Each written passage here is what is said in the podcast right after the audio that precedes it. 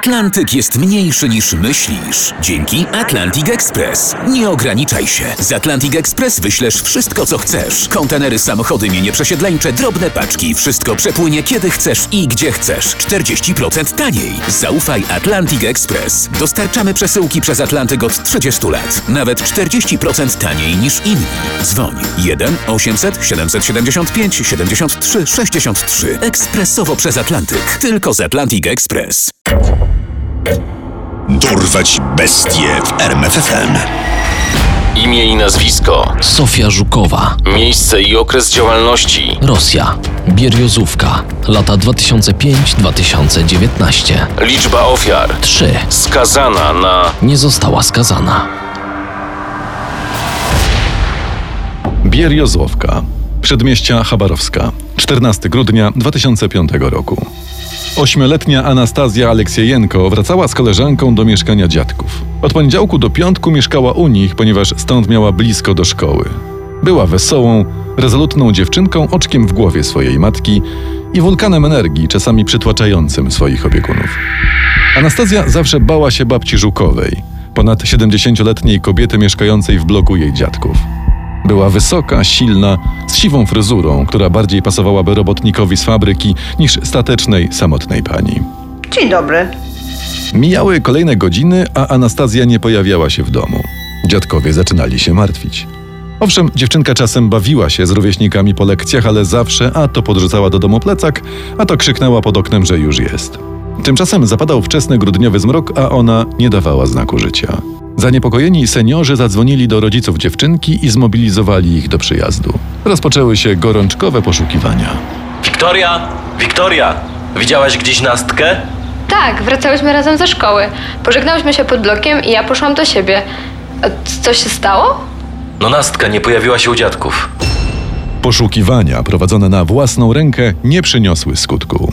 Rodzina powiadomiła milicję. Ruszyły standardowe procedury. Przesłuchiwanie sąsiadów, przeszukiwanie klatek schodowych, piwnic, okolicznych krzaków. Nic. Jak kamień w wodę. Sąsiadka dziadków dziewczynki, starsza pani Sofia Żukowa, zeznała milicjantom, że owszem, widziała ją na klatce, ale potem ktoś ją zawołał i wybiegła. Wiecie, jakie te dzieci są teraz. Tylko hałasują i dokuczają. Pewnie poleciała z kimś coś psocić. Minęły dwa tygodnie nieudolności milicji i lęku rodziny. czternastego grudnia wracający z pracy mieszkaniec Chabarowska zatrzymał się za potrzebą koło wysypiska śmieci w Bieriezowce. Jego uwagę przykuł czarny worek, koło którego przystanął. Zajrzał do środka i zamarł. W środku były poćwiartowane ludzkie szczątki. Patolog potwierdził, że to niekompletne szczątki poszukiwanej Anastazji Aleksiejenko. Oficerowie ruszyli standardową ścieżką, przesłuchując znanych im kryminalistów, żuli, przestępców z przeszłością pedofilską i każdy inny podejrzany element. Śledztwo w sprawie zabójstwa nie przyniosło jednak żadnych efektów i utknęło na lata. Marzec dwa tysiące trzynastego roku. siedemdziesięciosiedmioletnia Anastazja Michijewa właśnie sprzedała swoje mieszkanie. Bogatsza o trzy miliony rubli, miała jednak problem z tymczasowym dachem nad głową. Sofia! Kochana, mogłabym się u ciebie zatrzymać na jakiś czas? Wiesz, zanim te wszystkie formalności się skończą i będę mogła kupić nowe mieszkanie. Oczywiście, Anastazja. Ty wiesz, że od śmierci męża to ja tylko z samotnością siedzę. Mniej więcej w połowie miesiąca córka kobiety próbowała się z nią bezskutecznie skontaktować. Zaniepokojona brakiem wiadomości od matki, powiadomiła milicję.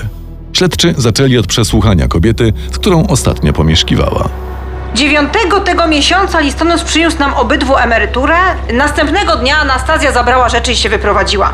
Nie wiem gdzie, no nie ukrywam, posprzechałyśmy się i wyszła obrażona. Nawet za walizkę ją złapałam, żeby została, to jej tak, panie, ciśnienie skoczyło, że krew z nosa jej poszła. Zobacz pan, tu, tu mi podłogę poplamiła. Powiedziała, że jedzie gdzieś do rodziny w kraju nadmorskim. Siwiutka staruszka kłamałaby w żywe oczy. A skąd to? Nie ten typ. Milicjantom nawet nie przyszło do głowy, że babcia Żukowa mogłaby mataczyć w sprawie zaginionej. Prędzej podejrzewaliby, że Michijewa ma Alzheimera i w przypływie otumanienia poszła w siną dal, gubiąc się, albo że napadł ją jakiś pijaczek, wietrząc dopiero co otrzymaną emeryturę w torbie starszej pani. Jedyną, która wątpiła w wersję babci Żukowej, była córka Anastazji. Panie milicjancie, ale jaki kraj nadmorski? My nie mamy żadnej rodziny pod Władywostokiem. Mama miała zamieszkać blisko mnie, w Moskwie. Hmm, może zmieniła plany. Wie pani, jak to w nerwach. Albo ktoś ją porwał dla okupu. Porwał dla okupu i nie opróżnił jej konta? Przecież mama miała pieniądze za mieszkanie i dalej są w banku. Pani się uspokoi. Znajdziemy ją. Znaleźli ją, ale nie milicjanci i nie w całości. Kilka tygodni później, w pobliżu Bieriezówki, okoliczni mieszkańcy zgłosili milicji odkrycie poćwiartowanych zwłok. Sekcja wykazała, że była to poszukiwana siedemdziesięciosiedmiolatka. Sprawcy okrutnej zbrodni nie ustalono. Sześć lat później na osiedlu pojawił się blisko sześćdziesięcioletni emigrant z ogarniętego wojną Donbasu, Wasilij Szlachticz. Początkowo nawet mu się wiodło. Znalazł kobietę, znalazł pracę, życie jakoś się poukładało. Jako dozorca nie zarabiał za wiele, ale najważniejszy był spokój. Nie trwał on jednak długo, bo gwałtowna kłótnia z konkubiną zaowocowała koniecznością znalezienia nowego dachu nad głową. Traf chciał, że babcia, którą jakiś czas temu poznał, usłyszała o jego niedoli. Wasilij, jak chcesz, to pomieszkaj u mnie. No, nie zedrę z ciebie, a ty sobie na spokojnie znajdziesz coś stałego. Nie wiadomo, czy Wasilij poszedł do nieba, natomiast pewne jest, że nie pojawił się w pracy dwudziestego ósmego stycznia dwa tysiące dziewiętnastego roku. Milicja została powiadomiona o zaginięciu emigranta z Ukrainy i podjęła poszukiwania, które naturalnie rozpoczęły się w miejscu zamieszkania zaginionego. Sofia Żukowa nic nie wiedziała o okolicznościach zniknięcia Szlachticza, a przynajmniej tak się zarzekała. Nieco więcej mieli do powiedzenia jej sąsiedzi. Wie pan, panie oficerze, no my mieszkamy pod Żukową. No ona dziwna, jest mruk taki. A wygląda jak chłop, ale do rzeczy, w nocy dwudziestego dziewiątego ona chyba coś rąbała w mieszkaniu. Walenie normalnie jakby łupanie drewna siekierą. A rano widziałem, jak targała jakieś wielkie czarne worki na śmietnik. Ech, nie lubią tej babki sąsiedzi. Gdzieżby ona dała radę, może nie najmłodszemu, ale jednak chłopu, pomyślał milicjant. Szybko jednak służby przestały bagatelizować zeznania sąsiadów. Już trzydziestego stycznia dwie dziewczyny wracające ze szkoły znalazły między rurami w pobliżu bloku worki z rozczłonkowanym ciałem. Śledczy z pomocą patologa ustalili, że to poszukiwany mężczyzna. Postanowili pójść tropem, który podsunęli sąsiedzi Żukowej. W jej mieszkaniu znaleziono ślady krwi Denata. To wystarczyło do zatrzymania. To ja go zabiłam, ale to było w obronie własnej. Opił się z jakimś innym gadem i chciał mnie zgwałcić, drań. To mu przyłożyłam siekierą. Babcia rozpruwaczka, bo tak nazwały ją media, trafiła do aresztu. Współosadzeni po jakimś czasie donieśli milicji, że babcia się chwali tym, że Wasilij to nie jest jej jedyna ofiara. Podobno zabiła i poćwiartowała dziewczynkę, bo ta jej dokuczała i nie okazywała szacunku. Kilka lat później to samo spotkało jej przyjaciółkę, którą ugościła, a ta odwdzięczyła się jej zadzieraniem nosa. Milicja wróciła do mieszkania Żukowej. Szczegółowe oględziny ujawniły ślady krwi na kolejnych warstwach podłóg.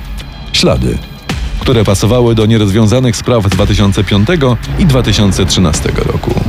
Sofia Iwanowna Żukowa, urodzona w tysiąc dziewięćset trzydziestym dziewiątym roku w obwodzie niżnonowogrodzkim. Gdy tylko zdobyła mizerne wykształcenie, została wysłana do pracy, żeby wspomóc biedującą rodzinę. Jako dorosła kobieta przeniosła się do Chabarowska. Wyszła za mąż za Iwana Żukowa, hydraulika. Mieli trzech synów, z których jeden zmarł jako malutkie dziecko. Przez długie lata pracowała w zakładach mięsnych przy uboju świń. Synowie nie utrzymują z nią kontaktu. Sąsiedzi opisują ją jako kobietę opryskliwą i drażliwą. Podobno po pierwszym zabójstwie była widziana, jak rozrzuca mięso bezpańskim psom. Ponoć nader chętnie częstowała też sąsiadów dziwnie smakującą potrawką. Na pewno po każdej zbrodni robiła remont. Malowanie, linoleum. Faktu kanibalizmu Żukowej nie udowodniono, natomiast trzy zabójstwa tak. Ona sama najpierw się przyznała, a potem wycofała zeznania. Powołani do jej zbadania biegli psychiatrzy orzekli, że jest zdrowa i była poczytalna w chwili popełnienia zbrodni. Proces babci rozpruwaczki ruszył w dwa tysiące dwudziestym roku. Jednak nie doczekała wyroku. Padła ofiarą innego, seryjnego mordercy, znanego jako COVID dziewiętnaście. Sofia Żukowa zmarła w szpitalu w Chabarowsku dwudziestego dziewiątego grudnia dwa tysiące dwudziestego roku w wieku osiemdziesięciu lat. Jest najstarszym seryjnym mordercą w historii Rosji i Związku Radzieckiego. Sąd pośmiertnie uznał ją winną zarzucanych jej czynów. Poznaj sekrety największych zbrodniarzy świata. Dorwać bestie w R M F F M.